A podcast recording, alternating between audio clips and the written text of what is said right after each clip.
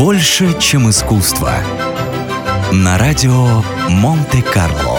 Пекинская опера.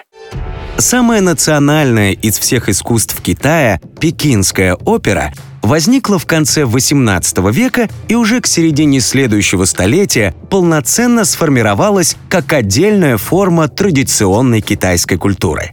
В ней гармонично сочетаются музыка, вокальные партии, пантомима, танцы и даже акробатика. А вот истории, которые рассказываются в спектаклях, могут показаться европейскому зрителю простоватыми.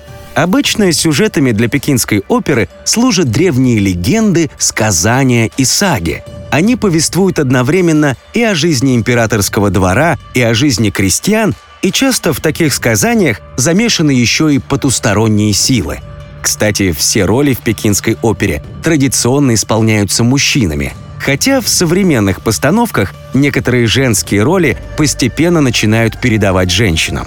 Само же действие очень яркое и выстроено на артистическом и точном владении телом, жестами и мимикой, а характеры героев сильнее раскрываются даже не через музыку, как в европейской опере, а через костюмы и грим.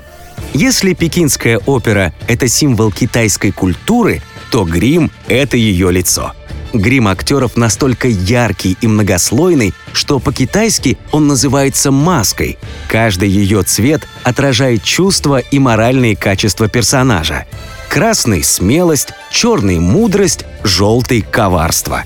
Белую маску обычно носят отрицательные герои. Они умны, но коварны. Традиционно представление пекинской оперы длится от 4 до 8 часов. Однако в наше время популярностью пользуются спектакли на 1,5-2 часа. Такой сокращенный вариант может быть показан, например, иностранным зрителям. Правда, и 4-часовой спектакль пекинской оперы стоит посмотреть. Хотя бы просто потому, что она включена в список нематериального культурного наследия человечества ЮНЕСКО. «Больше, чем искусство». На радио Монте-Карло.